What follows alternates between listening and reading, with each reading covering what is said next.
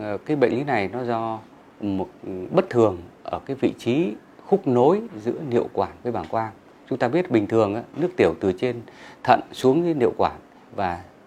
vào đổ vào bàng quang. Thì khi chúng ta rặn tiểu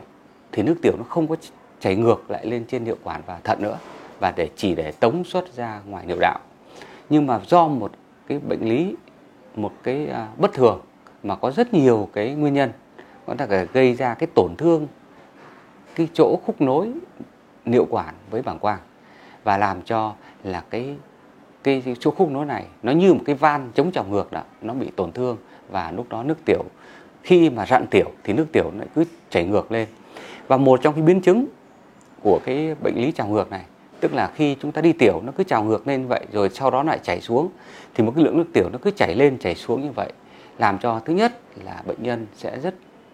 cái số lượng lần đi tiểu sẽ nhiều lên. Cái thứ hai là nguy cơ nhiễm khuẩn đường tiết niệu và đặc biệt nó gây ra viêm về thận thận. Và đặc biệt nữa, cái hậu quả mà nó nặng nề nữa, đó là gây tổn thương cái chức năng thận ở cái bên bị trào ngược. Nó gây viêm mô thận kẽ và từ từ các cái cầu thận bị sơ hóa đi và nó làm mất cái chức năng cái thận đối bên như vậy. Thế thì để chẩn đoán bệnh này thì cũng rất là dễ. Thứ nhất là dựa vào các triệu chứng lâm sàng khám lâm sàng thì chúng ta sẽ thấy rằng là cái thận đối bên như vậy khi mà chúng ta cho bệnh nhân đi tiểu thì sẽ thấy là bệnh nhân có cảm giác thấy tức ở cái bên mà bị trào ngược. Và uh, một cái phương pháp để chẩn đoán uh, rất là hữu hiệu hiện nay và nhiều cơ sở có thể thực hiện được đó là chụp cái bàng quang thì dạn tiểu. Tức là người ta sẽ uh, cho hoặc là sử dụng là tiêm thuốc vào đường tĩnh mạch rồi sau đó nữa cái thuốc đó nó sẽ được bài tiết qua thận xuống bàng quang, rồi đến khi bàng quang nó nó căng lên, chờ bệnh nhân đi tiểu, thì cho bệnh nhân dặn tiểu. Thì khi bệnh nhân dặn tiểu như vậy, thì chúng ta sẽ thấy là một cái lượng nước tiểu kèm theo thuốc cản quang đó, nó sẽ chảy ngược lên trên thận. Thì chúng đấy là một cái phương pháp là chẩn đoán. Hoặc là phương pháp thứ hai là chụp bằng quang ngược dòng ờ, thì đạn ờ, khi thì đạn tiểu, tức là người ta đặt một cái ống thông vào trong niệu đạo, người ta bơm thuốc vào trong cái bàng quang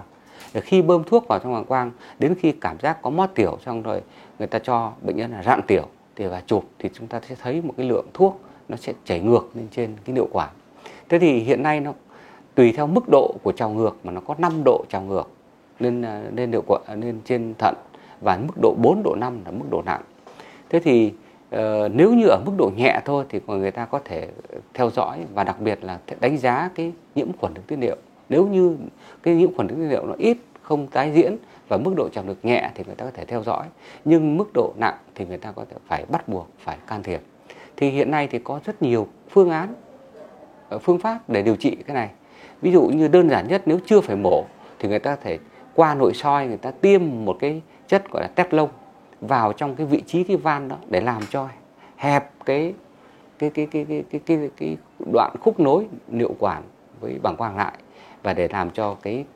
tạo điều kiện cho cơ chế chống trào ngược thì đấy là một phương pháp. Và uh, các tác giả thì người ta thấy rằng là cái nếu như ở mức độ trào ngược nhẹ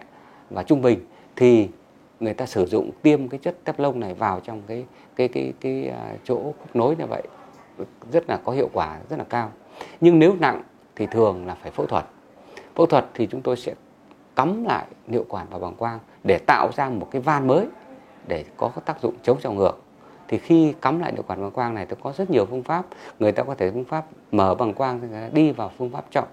cắm niệu quản bằng quang theo phương pháp gọi là đi qua ngả bằng quang hay gọi là thường hay cái phương pháp này hay sử dụng đó là phương pháp có tên là Puritano Lipetter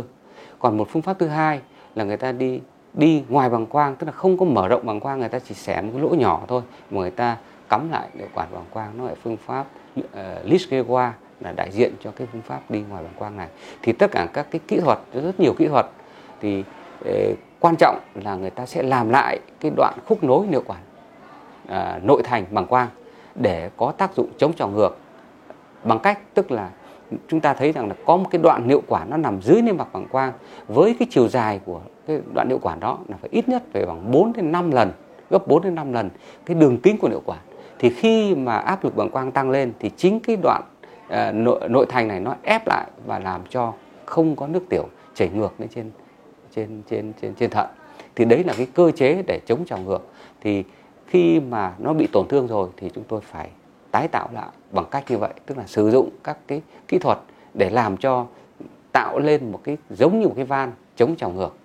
Và bệnh này có thể chữa được. Tuy nhiên là trước khi để thực hiện kỹ thuật này thì chúng tôi phải tầm soát xem có, có nhiễm khuẩn tiết niệu hay không. Phải loại trừ các các cái bệnh lý ví dụ như là uh, nhiễm khuẩn tiết niệu đang hiện hiện hữu chẳng hạn thì chúng ta phải điều trị cho cho nó ổn định. Hoặc là xem đánh giá dung tích bằng quang làm sao để chúng ta mới có cái phương pháp để điều trị được. Và uh, nếu ở mức độ mà mà mà mà còn đang nhẹ thì chúng tôi sử dụng các phương pháp đơn giản thế còn nếu mức độ nặng chúng tôi có thể sử dụng bằng phương pháp ngoại khoa là cắm lại niệu quản vào bằng quang đây là một bệnh lý và có thể điều trị được và em phải đến cái cơ sở uh, chuyên khoa tiết niệu để các bác sĩ người ta thăm khám và người ta có chỉ định phù hợp.